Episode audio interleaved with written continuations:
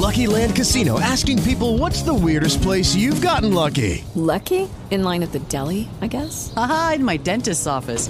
More than once, actually. Do I have to say? Yes, you do. In the car before my kids' PTA meeting. Really? Yes. Excuse me, what's the weirdest place you've gotten lucky? I never win and tell. Well, there you have it. You can get lucky anywhere playing at LuckyLandSlots.com. Play for free right now. Are you feeling lucky? No purchase necessary. Void where prohibited by law. 18 plus. Terms and conditions apply. See website for details.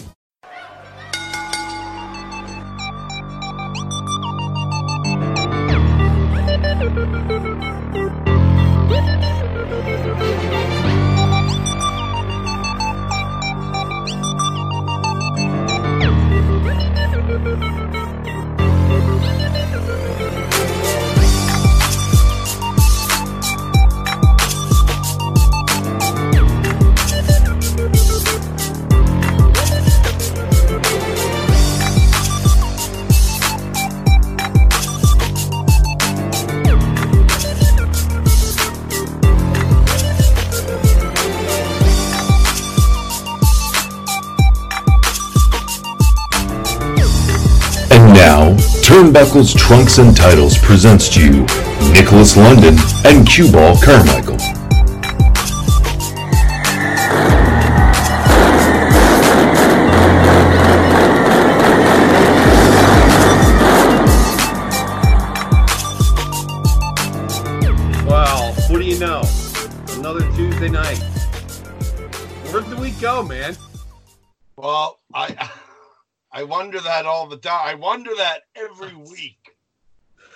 Woke up today and I'm like, oh my god, we got the show tonight. I'm like, oh, I did research right after the last show. I wrote it in a notebook.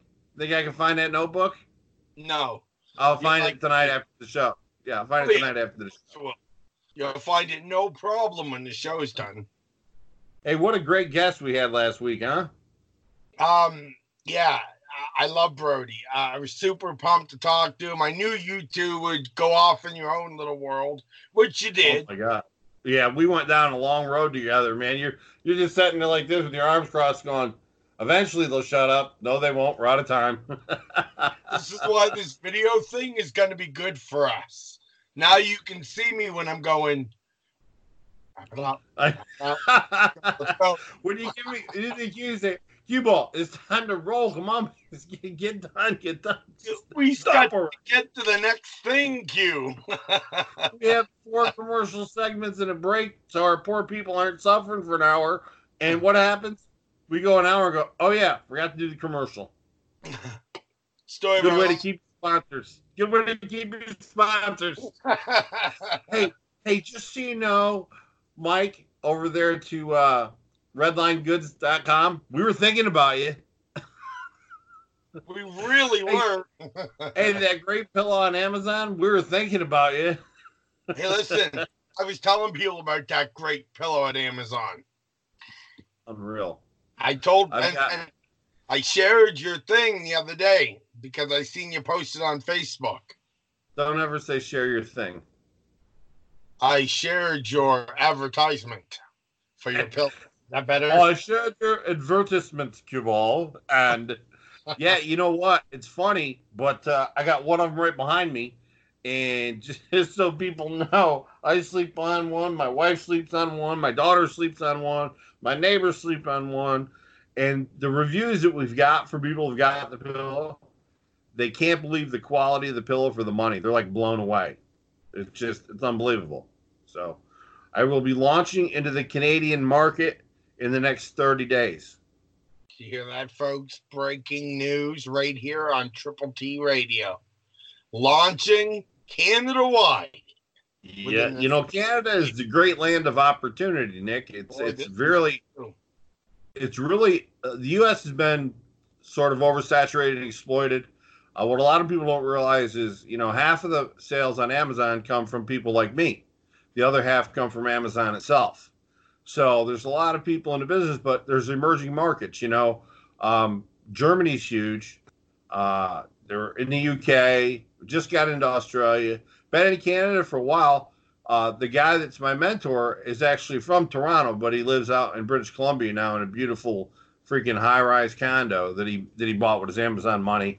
And uh, you know, it, it's like uh, a lot of my guys that I talk to on a daily basis are in the Canadian market, and you know, I mean, there's really North America, the market, even in Mexico, the market's really good and strong, and people to go in there and you know, there's a simple, there's, I want to give it away to people that aren't smart enough to find it.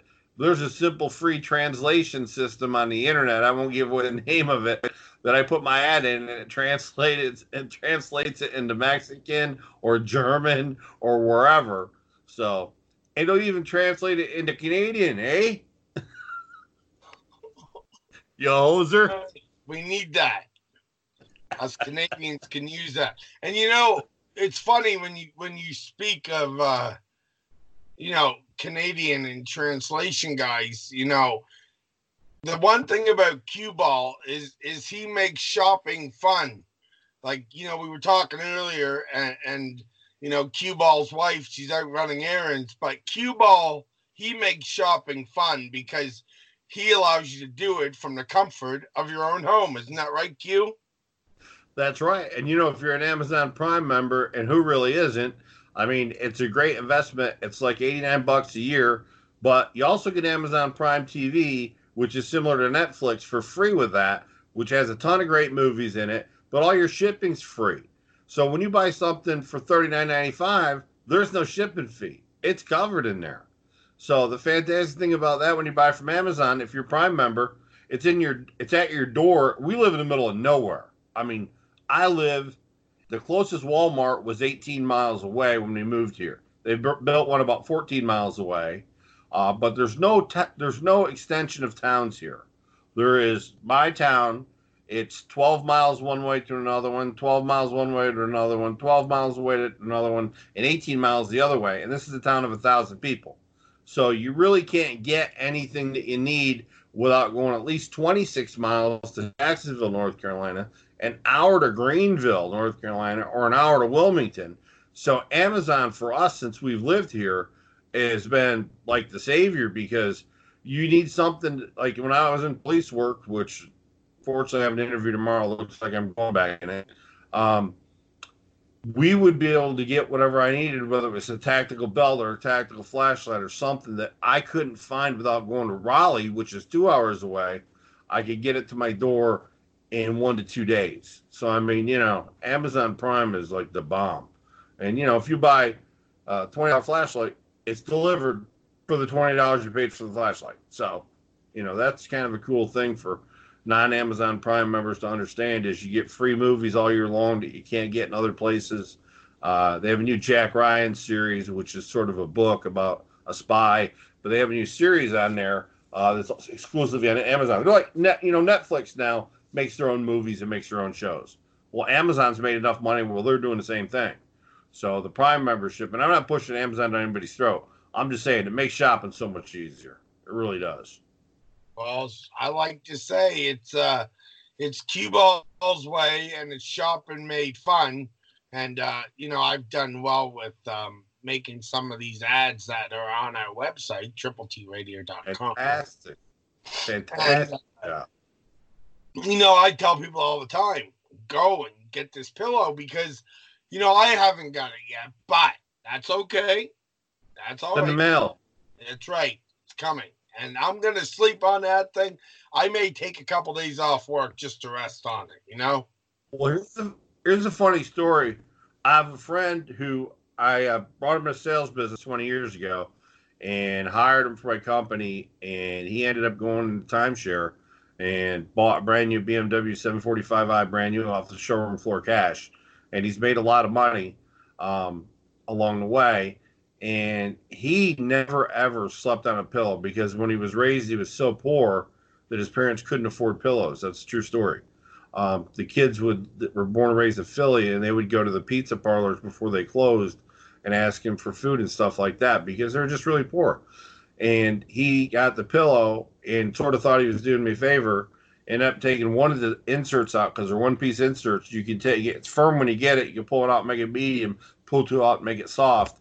And he pulled one out. And his wife told me, she goes, I wanted to get a chance to sleep on it, but I can't get it away from him. I'm like, what do you mean? She goes, he took one insert out and he sleeps on it every night. and says he sleep slept better than he ever has. He's never used a pillow once in his life, and he's 42 years old. So I mean, that's how good the pillow is. Seriously. That's- mean, and he's listening right now. So shout out to you, Ryan. Appreciate you listening. Um, I'm sure Courtney's listening. I'm sure uh, Larry Bird's listening to me. Uh, I got a lot of loyal followers that listen every single week, and I appreciate y'all. Dr. James Hubbs, uh, my buddy Jim, doctor, physician in Phil, and uh, what was in Philadelphia now. He's back over in Woodstown, New Jersey. Uh, runs a family practice. He was our family doctor for years. He was a ring physician at the old ECW when I worked there. So I've known him going back 20 years. And uh, he's the guy that actually reviewed my new product to make sure that all the ingredients in it were, you know, appropriate. And uh, one of the things he said is, you know, people, a lot of people in America now suffer from AFib. I know I do, and I take medication to control it. But a lot of people uh, with AFib or heart problems have to take blood thinners, and so they can't have vitamin K. That makes them that'll make them bleed internally or could. So the one thing he said that he, besides the proprietary formula that really is good, the one great saving grace of my product is there's no vitamin K, and there's a lot of vitamins in it, 100% of your vitamin C, B5, B6, uh, B10, all that. But there's no vitamin K because people on blood thinners can't have that. So I really launched, scored a really good product, and it's got a, a proprietary blend that I worked with the manufacturer and created that actually helps with mental clarity and focus because I have a focus issue. You know that. I mean, I'll be talking to you on Skype and I'll pick up my phone and start texting. You're like, what are you doing? I'm like, oh, sorry. I have a focus issue. I was a wrestler who banged his head a lot. What can I tell you? I had a focus issue. that's okay. Go. I'll have that. That's what you know. It, it's the common thing with wrestlers, right? You walk around, you end up going to. I went to a, a doctor about, I guess, five years ago when my neck was found out my neck was broken, and I went to him and he X-rayed me and MRI'd me, and he said, "Man," he goes, first thing you got to do is operate on your lower back, and we got to build a steel cage around your spine because you have no discs, you have advanced spondylolisthesis, which makes your spine curve forward." You have advanced stenosis, which squeezes around the spinal cord, and you have a fracture at L5 and up at C4. And he goes, but when we rebuild the back, the neck is going to go. If we go in and do the neck first, it'll be so strong the back will go. So we're going to have to do one, and then six months later, we're going to have to do the other one. So we'll build a, a cage from your spinal column, from the base of your spine to the upper part of your C4. You know what my answer was to that? No, thank you. No. Yeah. No. No, we are not going to do that. He's like, Well, I'll prescribe you some pain medication because it must be hard to get around. I said, Yeah, I'm not to that point either. Thanks anyway. So That's right, man. I have, I have my I have my trusty bottle of prescription ibuprofen for everybody to see. It's ibuprofen. It's it's Motrin. That's all I take. It's right here. Would you like to see it? No, it's got my address on it. Let me get it back. I don't want all the fans to storm the Carmichael estate. That would not be a good thing. So, That's right. And we don't want anyone sending their hate mail to you. hey, so what happened in the week of wrestling? Oh, by the way, Epstein didn't kill himself. Um, so what's Epstein didn't kill himself. So anyway, Well, I'm gonna throw this at you then, since you brought that up. Um, CM Punk obviously made a choice. well, I didn't I didn't hear anything about it. What happened? He appeared at the very end of the brand new WWE backstage show, um, to the point where four out of the five people doing the show had no idea, and Renee Young knew, and uh, she said about the WWE has these moments that are iconic and they're memorable, and you know we remember them forever. She said we should do one here. She counted from five down. She hit zero, and uh, Cult of Personality came on, and Paige lost her mind, which felt real. And uh, he and he said, and I thought of you when he said it. He looked into the camera and he said, just when you think you got all the answers, I I changed Change the questions. the culture. The culture. Wow. And That's I was in awe. I'm gonna check that out. It was a pretty cool moment.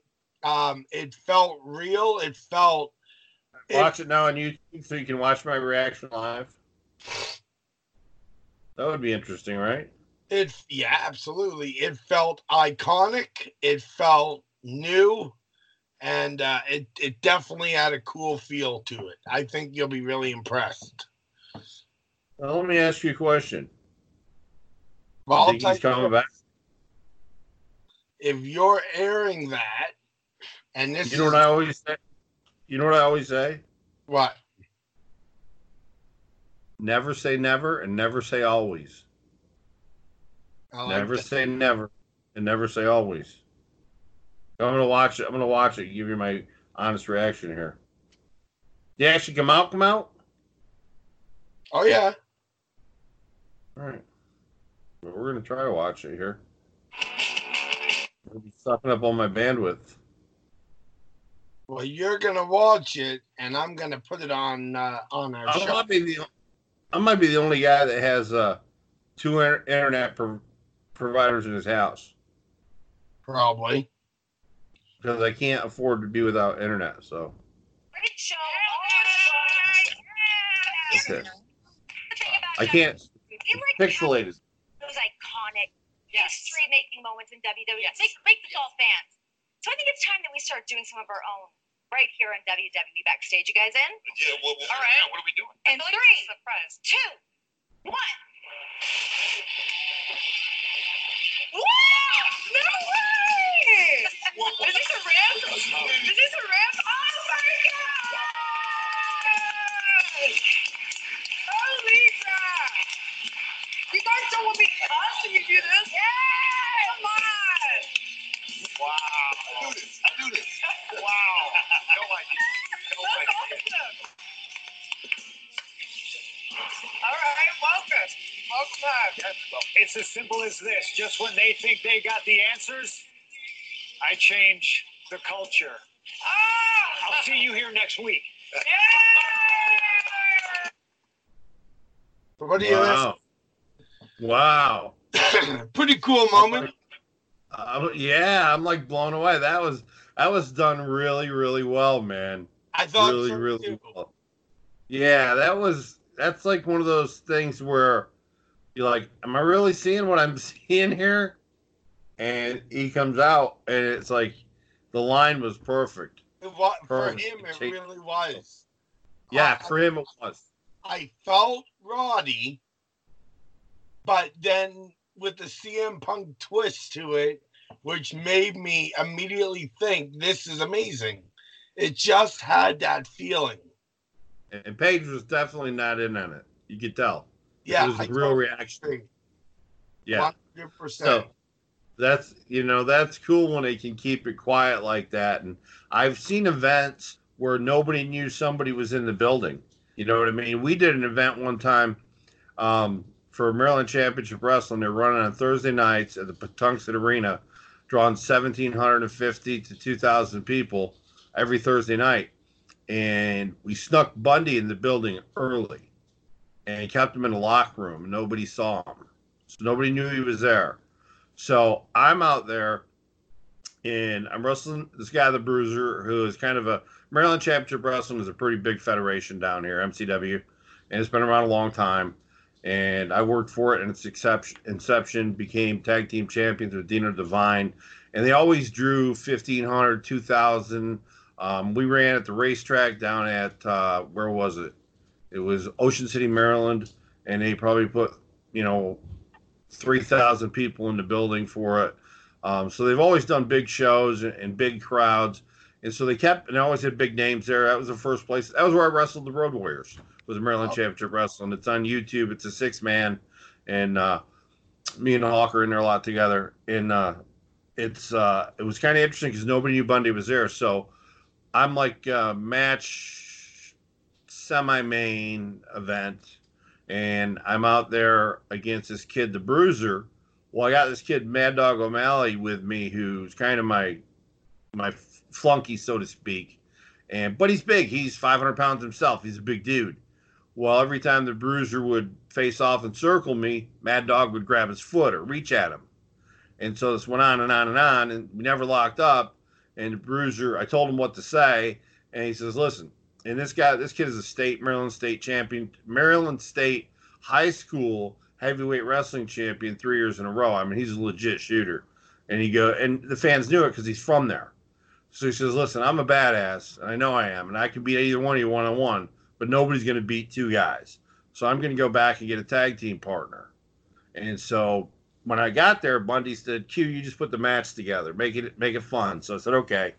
So Bundy came out and the place went nuts, man. They were, you know, you're talking 1998 or something, so he was still really big, and uh, maybe maybe 99, 2000, whatever. But anyway, he was still big, and so he comes out and he tagged with this kid. So the whole gimmick in the match, Nick, was is I wouldn't get in there with Bundy. I would I was in there with the Bruiser, and it became a tag team match. Me and my flunky against those two, and I would turn and warm up on the ring ropes, and Bruiser would go out and Bundy would come in. I'd walk to the middle, fall back, back pedal on my feet into the corner. No, no, no, no, no. And I wouldn't go in with Bundy. And every time it came for Bundy to go in, I wouldn't go in with Bundy. We're on Skype. So I wouldn't. He can't see it, so beat it. Excuse me? Thank you. Thank you. My wife just came in and interrupted the, the moment. But let me try to get back to it. So the whole thing was I, I used to wear a green singlet with pool balls all over it, right? Yeah. Well, I found a pair of green boxers with eight balls all over them, real bright. So the whole the whole finish of the match was this. At the finale, uh, Bruiser is a sunset flip. Now I've I've got my singlet. I'm mad. I'm I'm like tearing him up. Put down the straps. You know I'm fighting. Boom, boom, boom. I shoot him in. Go for a backdrop. He does a sunset flip. I try to walk away. He pulls my singlet down to my knees. I got the pool ball underwear on. All 1,700 people are laughing, going hysterical. I'm trying to hide my privates and go to the corner, and he tags Bundy, and Bundy goes to the trailer, other corner, and does a train wreck. And just as I turn, he hits me. And he hits me so hard in the locker room, my ears and my nose were was bleeding. As I pushed, the, the paramedic said he pushed everything up so hard that it, it ruptured the little lining in my ears and they started to bleed and my nose started to bleed. I was fine. I mean, it wasn't anything that needed medical attention, but it looked so good. And then, of course, you got the five count in the middle, and I'm left there in my underwear, and the guy's got to help me up back to the locker room. And and then uh, I don't want to disparage anybody, but there was uh, a set of WWE Tag Team Champions there, and there was the most famous NWA Tag Team Champions. NWA was back and put the belts on the tag team, and they came out after us, and you could hear a pin drop. The people were exhausted. Yeah, the people were exhausted from that match. I mean, that match was so funny that if you, that's one of those matches, and I'm proud of it because Bundy let me put the whole thing together, and it's just one of those matches that, in your memory of fun matches, and getting the crowd on that roller coaster and getting them where you want them, where 1,750 people stand up at the same time and start laughing their ass off and pointing fingers and, and calling me blue ball instead of cue ball. I mean, it's just just just one of those moments, man. It really was. It was it was crazy. It was crazy fun. It was it was uh it was it was probably the most fun um match that I had. I had a lot with Bundy, God rest his soul. I probably had 50 with him. And, you know, I was a big guy in the Andes at 6'3, 260, so I got to work the big guys. 911 from from ECW. Big Al's a friend of mine. I got to work him a lot. And uh, just the bigger guys. Gene Snitsky, I broke him into the business. It was his first match. And he had a guy, another guy, his partner, Robert Harper, who's just taller than Snitsky. Or Harper's like 6'11. They called them the Twin Towers. So, and they were, they were, they were Harper just got done playing for the San Diego Chargers, I think, at the time. So I think they met in the NFL. But you know, just just just fun matches. Nice. Now, Q, Must have some refreshment. have your refreshment. We're going oh, for Oh, intro intro cave is dude. That has got to be the most fun, best thing there is. just and fairly priced. Fairly priced is right. And uh, as you already know, Q, if you enter the promo code Triple T Radio, you're safe. Now, Q, I don't need you on there yet. I need you to wait before you start trying to download intro. But you're saving 30% off, guys. It's a heck of a deal. Uh, Triple T Radio, enter that into your promo code, and you will get everything you need. It is awesome. It's a lot of fun. Now, Q has just uh, told me something interesting, so I thought I would fix it now. Q, I hope that's better. That's it. Beautiful. Perfect. So, guys, like I said, if you go to introcave.com and click on whatever intro you want, make it your own, go all out because you're saving 30% off. And all you have to do is enter the promo code Triple T Radio. Q, a lot of our stuff is made right from them. You know, it is. And I mean, you save 30% on top of the fact that they're reasonably priced anyway. But I mean, you know, I see first time I saw it, I thought, oh, what a great thing for a bachelor party to start it out, or or a bachelorette party, or a wedding, or an engagement party, or any type of party that you have. If you're Hispanic, you have a concierta, you, know, it's perfect for that to make an intro. If you're gonna have big screens around and play that intro before you start the party, or even during the party. I think I think it's one of the most amazing things that I've seen to make great. Int- I've just never seen anything like it. No, that's just it. It is absolutely awesome, guys. We encourage you to go check it out. You will love every second of it. And I'll tell you what, Q, what do you say we show them right here on this show exactly what it is that we're talking about? Because we actually are able to do that. Let's do it. We're cocked, locked, and ready to rock. Let's do it, brother. Okay, my man. We're going to bring this up right now for the great fans. Let you guys see what we've done.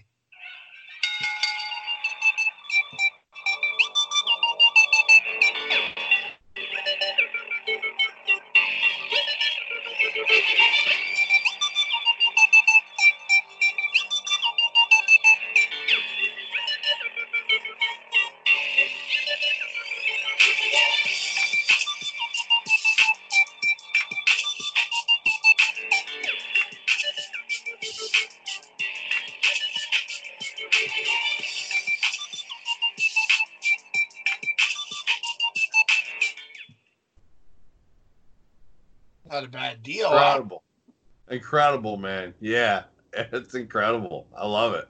Yeah, I I, love it. I uh, Hey. big fan of it. I believe very strongly in it. Now, Q, one of the other things going on in the world of professional wrestling, and I've got to ask you this because in 2001, the WWE tried this invasion. You know, as you know, the WCW was bought out. They only brought over, and I, I, I call them. They're not. I know people call them jobbers. They're not. They're journeymen. They're, they're carpenters. They're guys that Thank- make Thank every- you. that can make everyone else look good. And that's their job, and they're proud of it.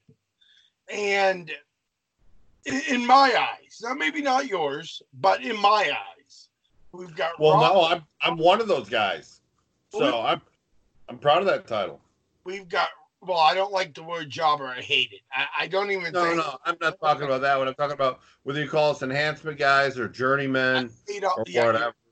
You're a journeyman or you're a carpenter.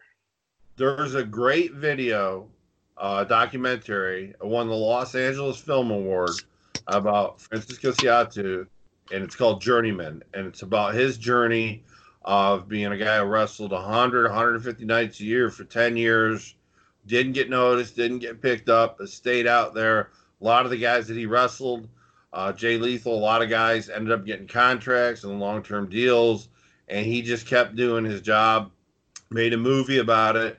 Um, it's available. It's called Journeyman, uh, just like it sounds, Journey M E N, and it's a great movie. We're gonna get a copy of it. I'm gonna share it with you, and Frankie wants to come on the show and talk about the movie. Absolutely. That's It's very exciting. It's right. I mean, if you win as a documentary filmmaker, if you make a documentary on wrestling, there's been so many of them. I mean, Beyond the Ropes was a great one. Between the Ropes, uh, Barry Blaustein's movie um, was fantastic, and you know I was in some of that, and I remember seeing him at the ECW arena about two weeks before the release, and he's like, you know, when we do a film, we have about 12 hours, and we have to make 90 minutes. And he goes, So you're in it, but you and Ciatso ended up on the cutting room floor in the editing room. I'm like, Hey, it is what it is, brother. I understand. I appreciate you even bringing a camera and shooting me. But, you know, that was a, that was a break the barrier, which was, was a big event.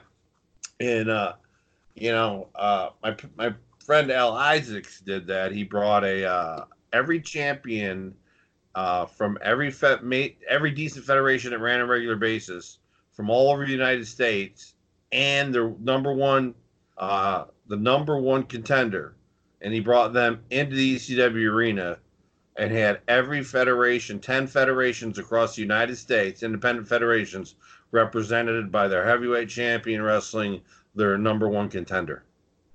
It was Really? amazing. Yeah, yeah. I'll send you a copy of it. It's called it's called it's called Break the Barrier. Um, and it was he was uh one of the uh um I don't what did they used to call those internet guys back then? Um like he was like a dot com guy. Who dot com guy. Dot com era? Well he made a lot of money in the dot com business. And so he decided to invest fifty thousand dollars to fly. He flew everybody in. I mean, I was a drive-in, but he flew everybody in at his expense, put them up, paid him really well. Manny Fernandez wrestled Rick Link. Course, that was a blood fest. Abdullah the Butcher was there. Um, it was crazy. You know, a lot of guys got to meet a lot of guys, made a lot of contacts. I got to wrestle in the state of California because of a contact I made there, which is one of the states that I hadn't wrestled in. And I lived there as a kid for about a year, so I wanted to get a chance to wrestle in California before I hung them up. So I got a chance to wrestle out there. Uh, so you know, just it was uh, it was a great event. Um, I wrestled uh, uh, Julio Dinero, who was then Julio Hasta Julio Sanchez, Julio Dinero from ECW, and from uh, he was in Ring of Honor for a while. Then he was in TNA in the beginning, and uh, he's the one that helped Luke Hawx, who was on our show a couple weeks ago in, in October, helped Luke Hawx hone his skills and get where he is today by working with him in in um, TNA in the beginning, and I had done that with Julio. Julio was kind of half trained, and in 1995, I had a match against him um, at a big event uh, that I ran. Drove we uh, had 1,590 people there, 1,290 paid at Fairfax County High School in December 10th, 1995. It was a huge show. Don't tell me how old you were then. I don't want to know, but it was a huge show, and uh, Julio, Julio kicked me in the face. He didn't call it or anything like that, or say watch the kick. I turn around, he gives me a savate kick and breaks my jaw.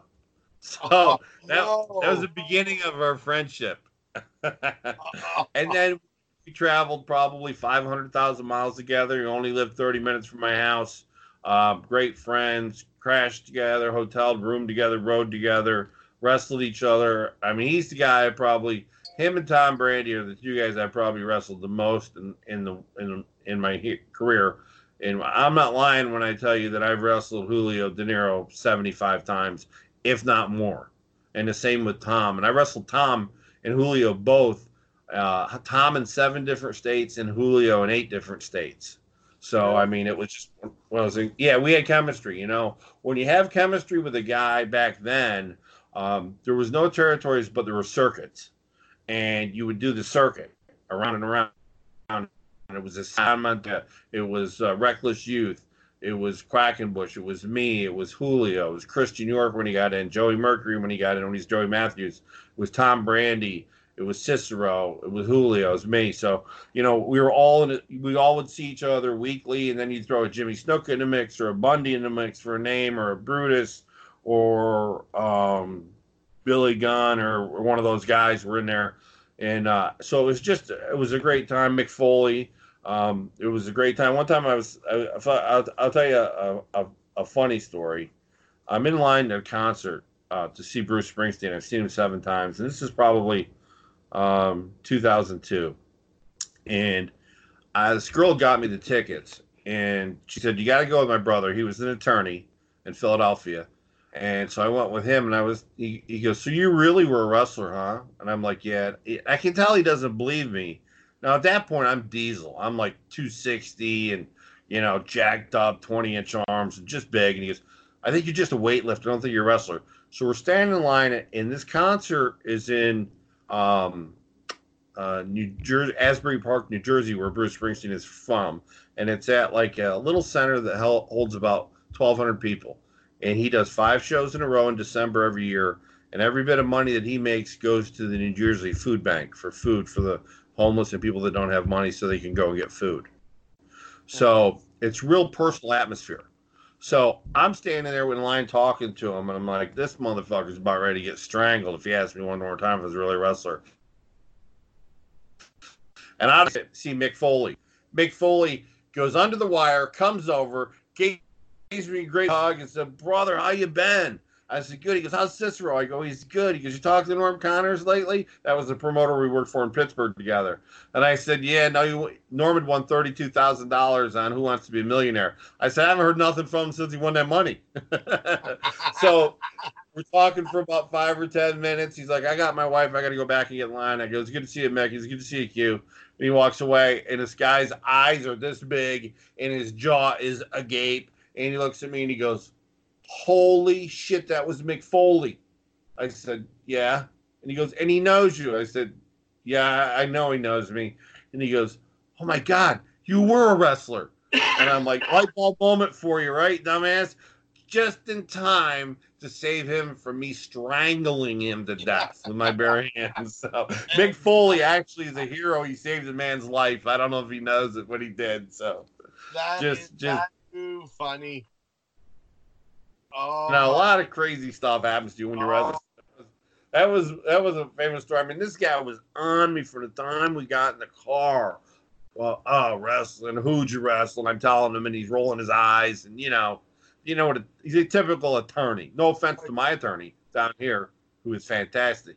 Thank you, thank you, Mr. Ken Thompson. But anyway, you know what they you know what they say if you have your foot on the head of a lawyer and his head is underneath the water and you're holding him down. You know what that's called? What? A good a good start. yeah, yeah. well, it's funny you should say good start. Because let's be honest, there's nothing more important than knowing the right time to start your car.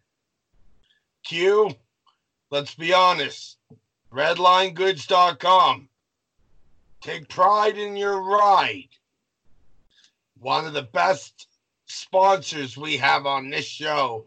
And because of you, people can save 15%, and all they got to do is enter the promo code QBall.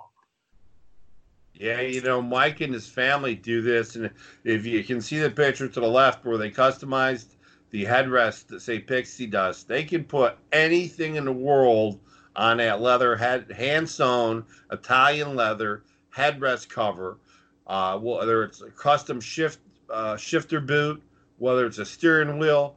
They make this stuff with hand by hand, hand sewn with guaranteed 100% Italian leather, which is the finest leather in the world, and they can customize your ride so that when you drive down the road and people take a look, they're like, "OMG, where did you get that custom shifter boot and the matching headrest and the matching wheel cover? Your car is off the chain. I mean, really makes a personal difference, a big difference in your ride.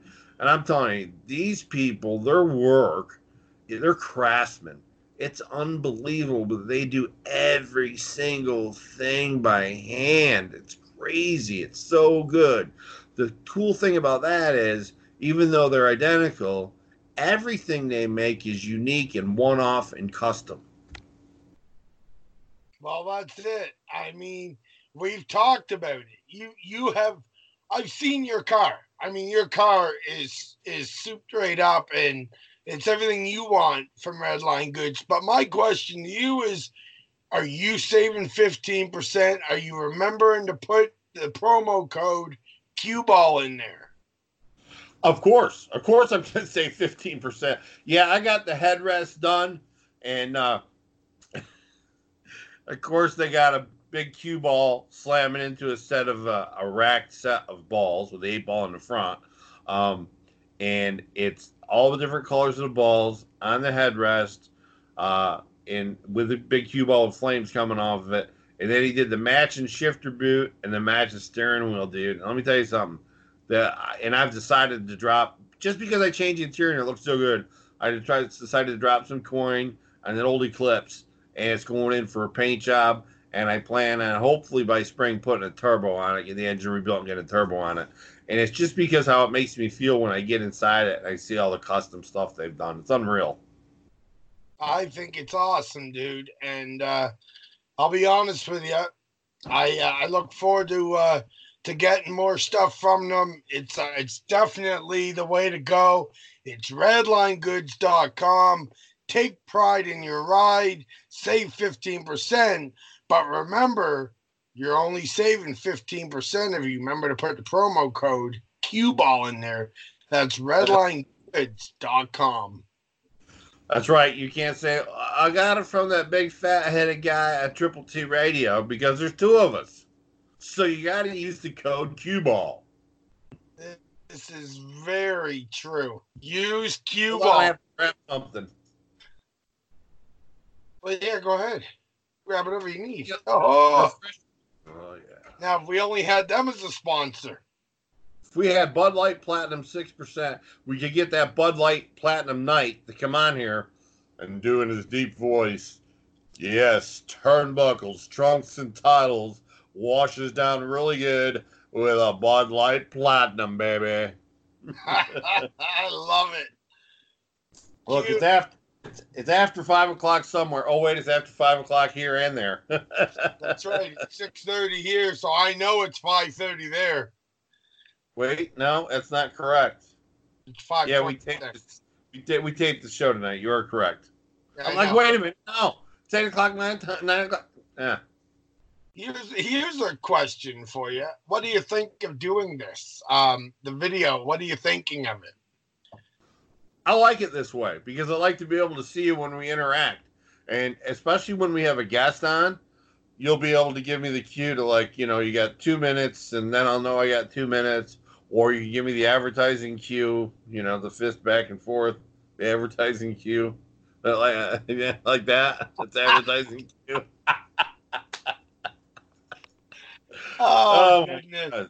We got, we got to get on YouTube so people can see the advertising cue. Oh, this is going worldwide. This whole thing is going Oh, the go. poor world. The poor world. They're not the ready for it. They're, they're not ready for it. oh my goodness, Q! I'm telling you, I think this is the way to go. You and I together on the air like this.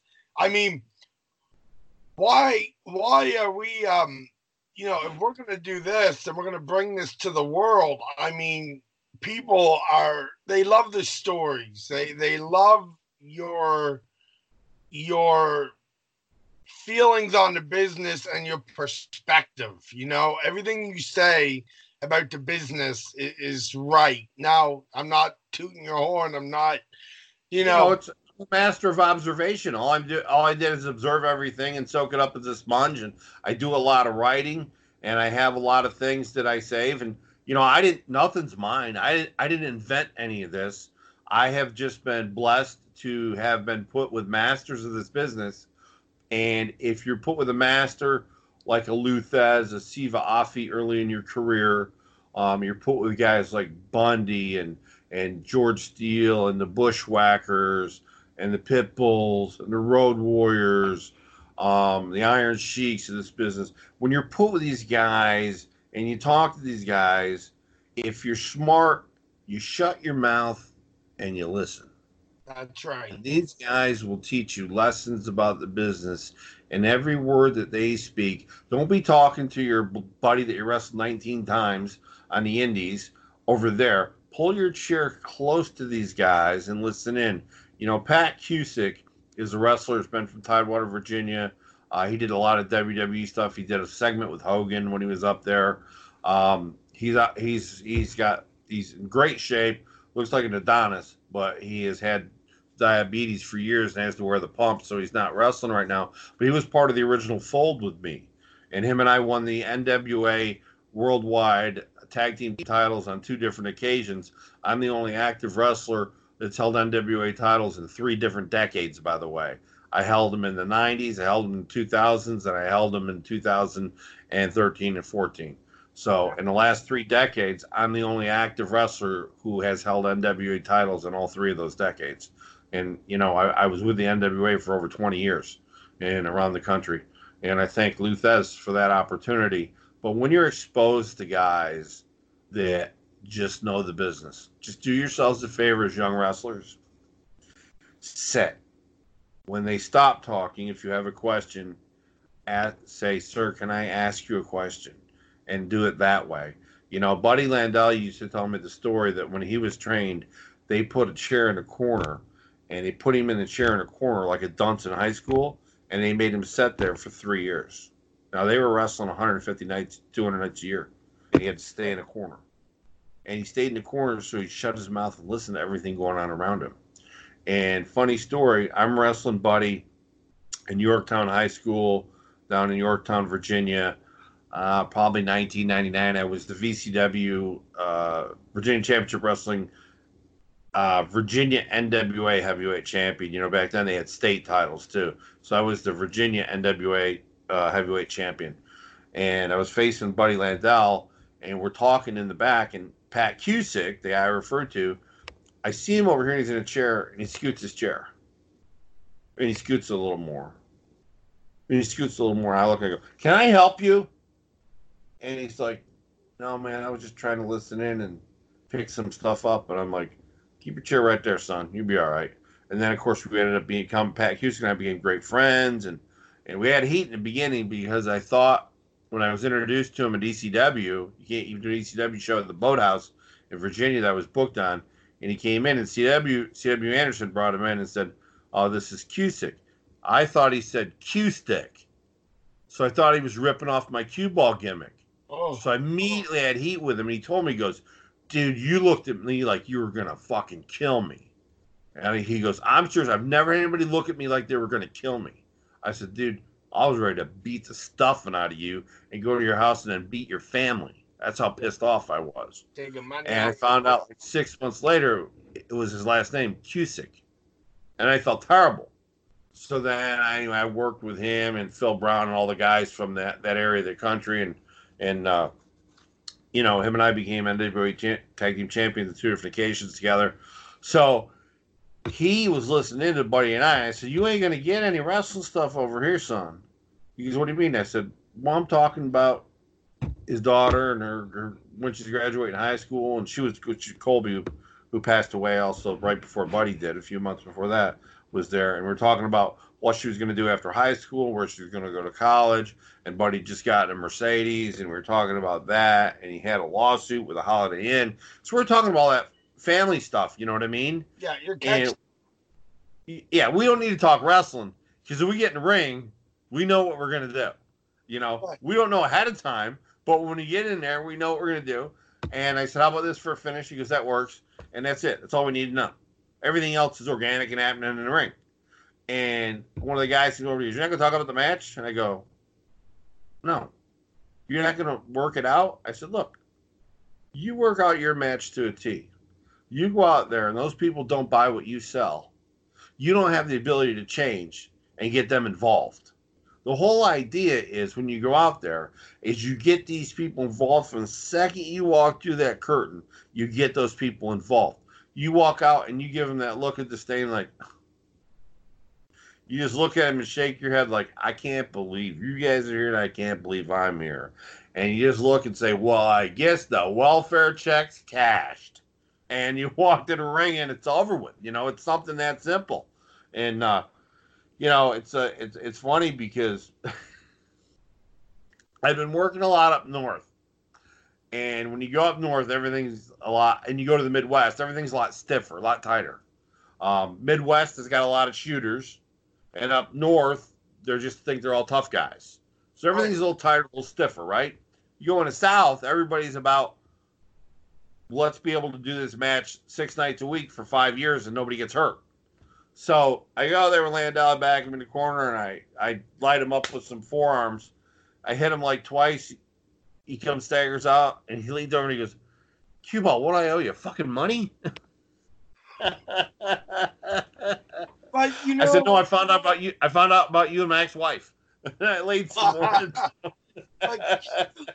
Cusick also has to be mindful, maybe more now than ever, of the fact that number one, you're old school, and number two, anytime you see someone coming in, that's food off of your family's table. So, I mean, he's got to be mindful of that too. I mean, not just, it wasn't just your mistake.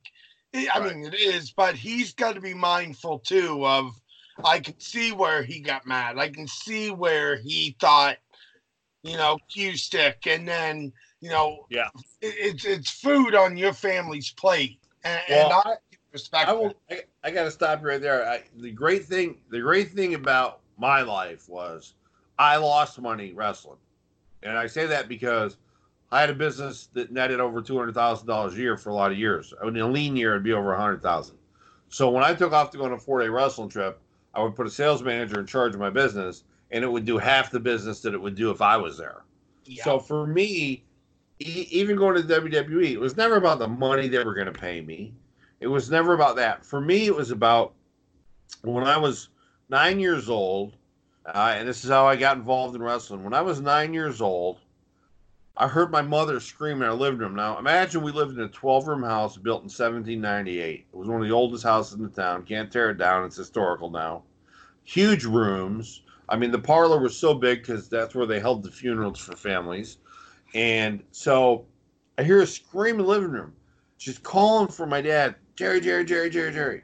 So he goes in and I run in. I got to see what's happening, right? My mom, who's pretty calm and copacetic, is flipping out.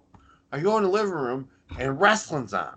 And Freddie Blassie had a pencil in his hand and this guy was bleeding all over and he was, you know, doing this and this. And my mom looks at my dad and she goes, Oh my God, Jerry, stop him. He's killing him. And I'm like, What the is going on? My mom is reacting to this like I have never seen her react. Now, Nick, I'm telling you, it could have been underwater Himalayan folk dancing. It could have been roller skating. It could have been figure skating. It could have been roller derby. It could have been bocce ball. Whatever it was that got my mother to react that way, I decided on that day at nine years old that was what I was going to want to do with my life. There you go. So I knew at nine years old. The question was, could I get big enough, fast enough, and strong enough to do it? And I started working out when I was 14 years old. And you know the story at six foot one, 226 pounds. I got turned away four or five times before they accepted me at a wrestling school. And you know, it's just one of those things where it uh, it, it, it was something that I just knew. I just knew I had to do it. It didn't matter how many times you told me no, I was still going to find a place or a way. It didn't matter because I wanted to get people like my mother, who were was somewhat shy, quiet, and reserved, to act like a complete lunatic. That old lady in the front row that's screaming her lungs out, right? That's taking her sweater off, that oh, wants to get in there and whoop your ass. That's my mother. you know, that guy in the back row that comes up to the front row and stands there and looks at you like he's thinking, like, okay, I'm, I might, I'm, I'm probably not going to try to kick his ass, but I'm going to let him think I'm going to. Yeah, yeah, that's my mother. You know, the people screaming in the back, that's my mom. And I'll tell you a very ironic story. And this is a true story. And whether people, believe it or not, I don't give a fuck. And I don't say that word on here very much. But my mom passed in 1992. She never got a chance to see me wrestle. I had to put my wrestling career on hold. She had cancer for three different bouts of cancer in five years. She was 600 miles from me. She was my best friend in the whole world. So I had to deal with her failing rapidly. I had to watch her die in front of my eyes, waste away to nothing. And that's what three packs of Pall Mall cigarettes a day will do to you. And it was her biggest regret was never getting to see me wrestle. So in 1997, Big Slam has a show in Louisburg, North Carolina. And I'm on the show. And he comes up to me about a half an hour in. He goes, Did that lady find you? I go, What lady? She goes, He goes, There was a lady here asking for Chris Jackson. And three or four of the guys didn't know your real name. So, like, no, there's no Chris Jackson here. But she kept asking. And she asked me, I said, Jay's in the back. He's going to wrestle tonight. She goes, Oh, okay. So Big Slam was a guy who traveled with me. He had roots here in North Carolina, but roots in New Jersey. And so he, what we would do is we would do uh, Goldsboro show on Friday night. I'd pick up Big Slam. We'd go do Pittsburgh on Saturday. We'd ride together, and then we'd come back to like somewhere Louisburg or, or somewhere on Goldsboro. I'd just drop him off because I had somebody to ride with the whole trip, and it was four hours home. I lived in Virginia. So he goes to my house and he goes downstairs. He's going to crash downstairs. And he goes, Yo, Q. Because that's how he talks. He's in Jersey. Yo, Q. Who's that lady? I go, That's my mom. He goes, That's the lady that was at the show looking for you in Louisburg. My hand to God. Oh, You explain that. That's some pretty deep shit for the people to be listening to right there. That's a God's honest truth. My hand to God. Yeah. wow. Yeah. That is crazy. So I guess mom got to see me wrestle that night. I guess she did. And That's she's probably crazy. very proud. Oh, thank you, man. I appreciate that. That was a, that was a. When he saw that picture, and he said that, I immediately called Mac's wife, who's still a really good friend of mine, and my current wife's. I called her downstairs, and I said, "Slam, tell her about the lady in the picture." He goes, "That's the lady that was asking for cue ball at the wrestling show in Louisburg I had six months ago, but she was asking for Chris Jackson." And Mac's wife turned white as a sheet. Goes, she, she knew my mom very well, and she said actually that it wouldn't surprise me that she would show up because her one regret was she never got to see me wrestle because she was too sick. Yeah, so crazy stories of no conspiracy theory tonight, but a, a theory of something nobody can explain. How did something like that happen? I mean, you know, is there a full body That's crazy. Is there a lady that happened to look just like my mother who knew that my real name was Chris Jackson, who most wrestlers didn't even know? You know, C.W. Anderson and I were tag team partners. We had we formed a tag team in the mid '90s called the Northern Exposure. I was from Thunder Bay, Ontario, Canada. He was from Minnesota. Wrestled all over the place. I wore a Toronto Maple Leafs jersey. He, he uh, Edmonton Oilers for a while, but then I went to Toronto because nobody got the Edmonton one. So, um, and then uh, and then so we wrestled all over the place. And about I guess five years ago, we were going to show together. Six years ago, maybe it could be seven. I don't know. Somewhere out, somewhere about there. Only fifteen years after we were tag team.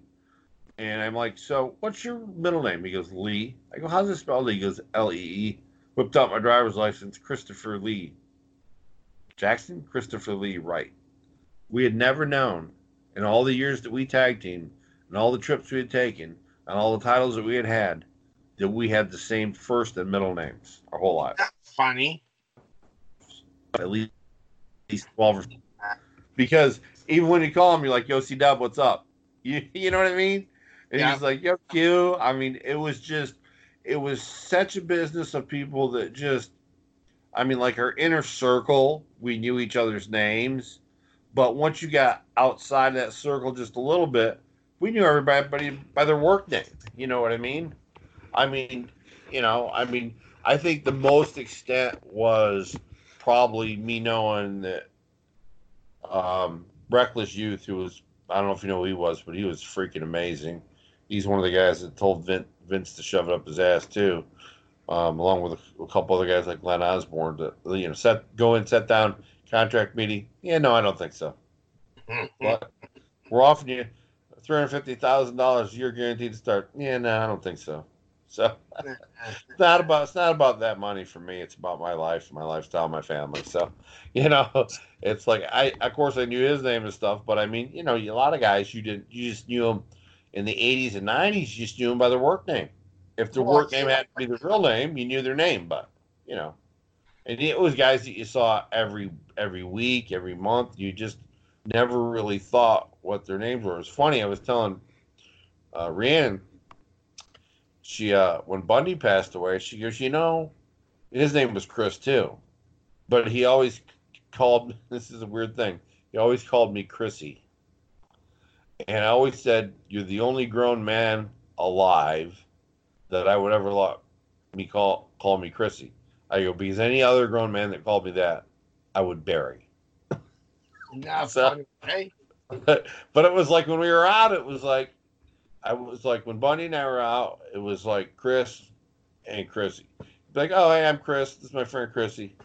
And it was just it was just weird. We went Bunny and I went to the same bar, Caesars, a bar in Glassboro, New Jersey, because he was raised there, so people didn't make a big deal about him. But we went to that bar every single Monday night for Monday night football because they didn't show wrestling and we didn't want to watch wrestling. We wanted to watch football. We went to that same bar every Monday night for two and a half years. Never missed a night. Every Monday night. And we would get obliterated and have and have one of his lackeys pick us up and drive us home. Bundy always had a lackey. That was great, man. If you're a star, you always got a lackey. You always got that guy that'll come and get you, pick you up, take you here, take you there, shine your boots. You know, just a guy that's never going to be a wrestler, never knows he can never be a wrestler, but he wants to be around it, and he'll be your lackey. So that is You know. funny. It's uh, when I had the IPWA in 1995, I started it and I ran until 2000 for five years. And if you look up, I don't know if you know, it, but you look up the Independent Professional Wrestling Alliance. There's a giant Wikipedia page on that, my promotion, and it says in there we ran in seven different states, super successful independent promotion. I mean, we drew thousands across the country, and you know we're really super successful. Our home base was uh, Chincoteague Island and the Secret Cove an underground bar. You're down two floors and you're wrestling underground. Independent Professional Wrestling Alliance.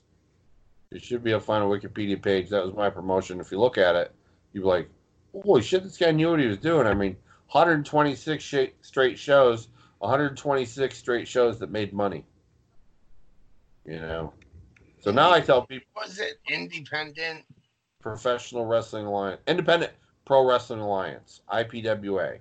There's a Wikipedia page on it. I got it. There you go. I'm gonna. Uh, it's the IPWA. Yeah.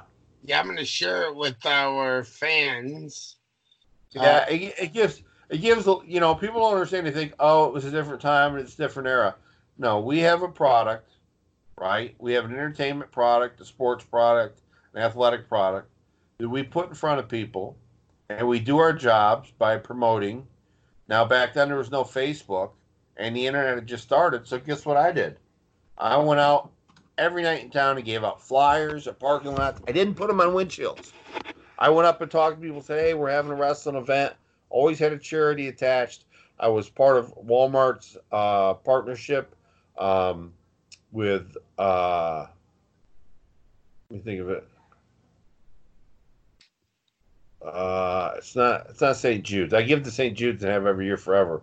It was Walmart's uh, program for the for the children. I forget what it was called, but it's a big one. Walmart's still involved in it, and uh, so I partnered with them. So everything that I made, I gave a percentage to Walmart.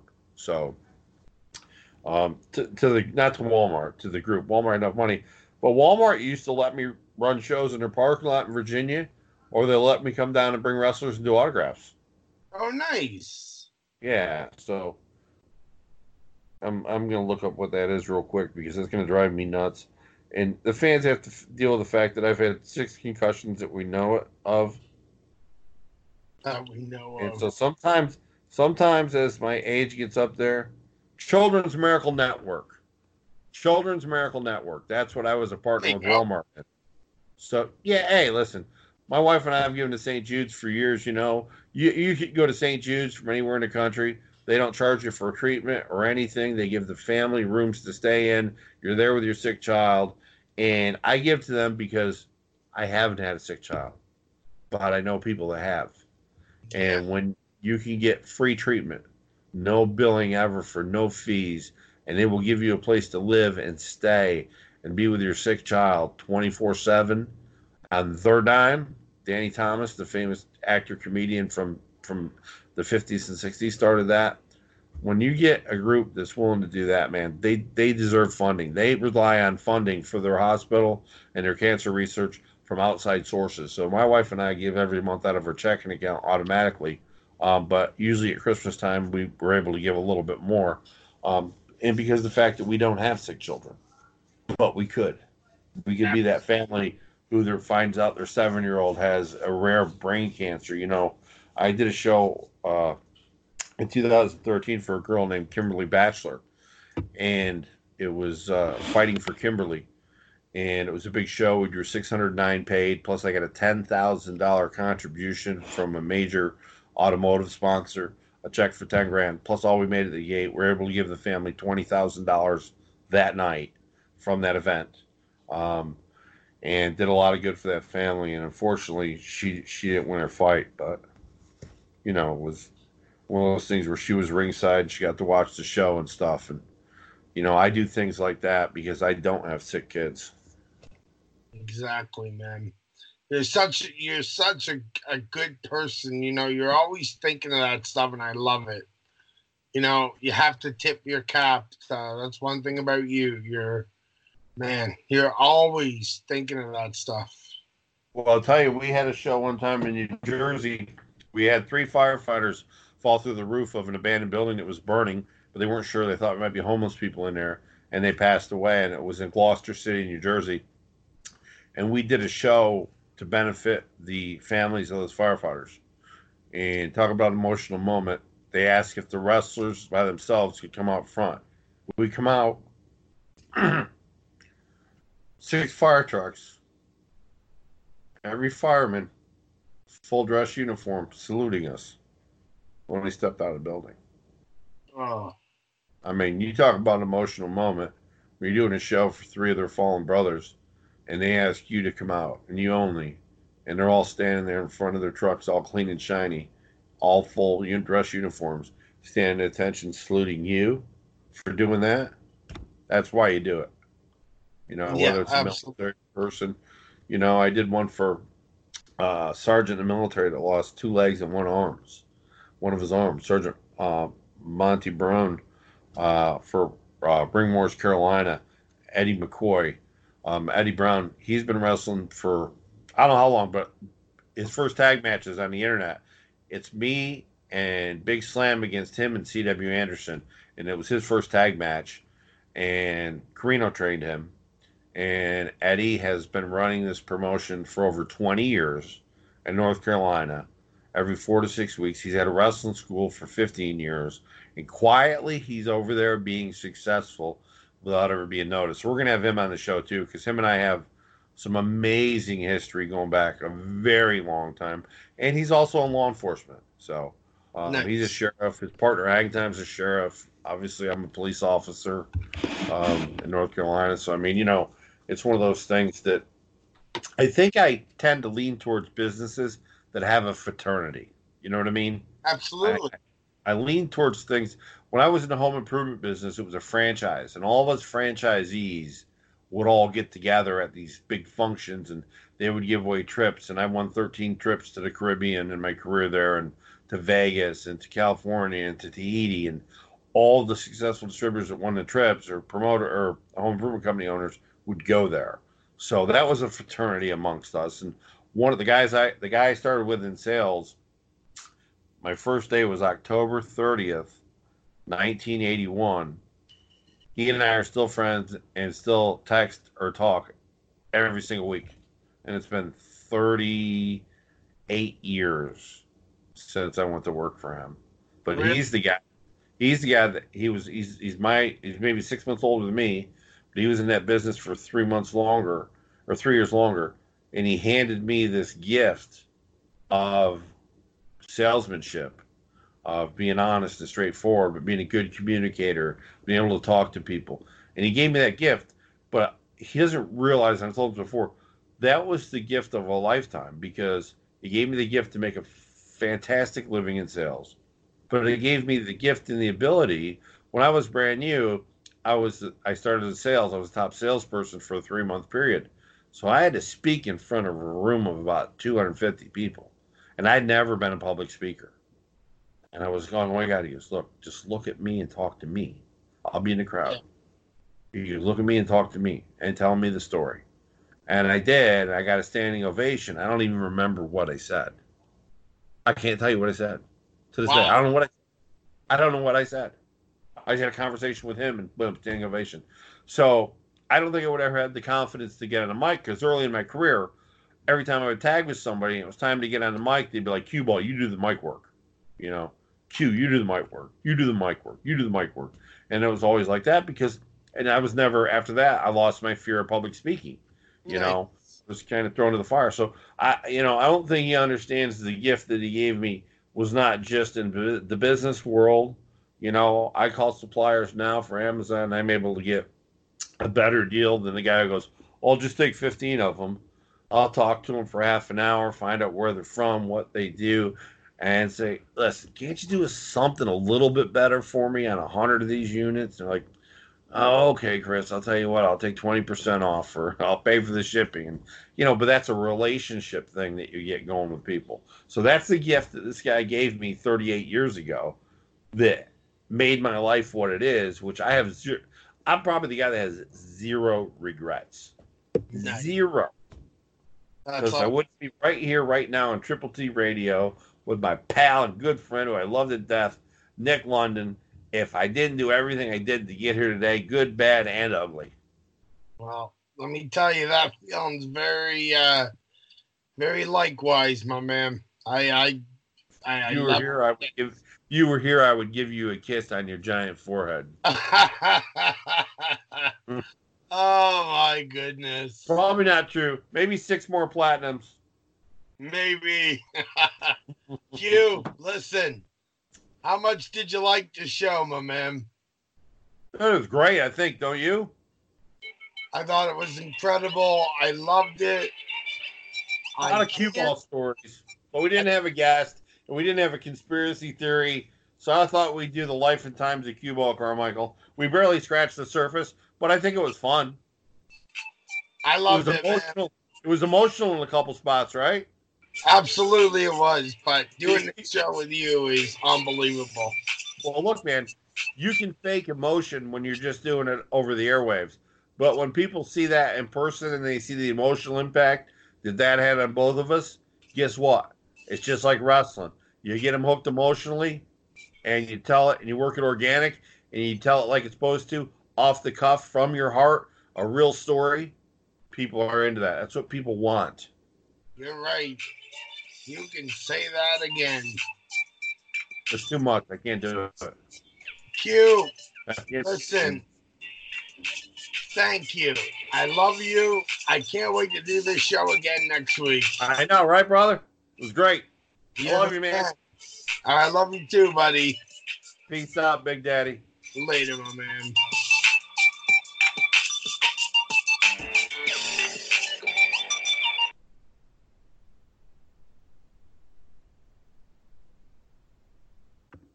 Judy was boring. Hello. Then Judy discovered ChumbaCasino.com. It's my little escape. Now Judy's the life of the party. Oh, baby, Mama's bringing home the bacon. Whoa, take it easy, Judy. The Chumba life is for everybody. So go to ChumbaCasino.com and play over 100 casino style games. Join today and play for free for your chance to redeem some serious prizes.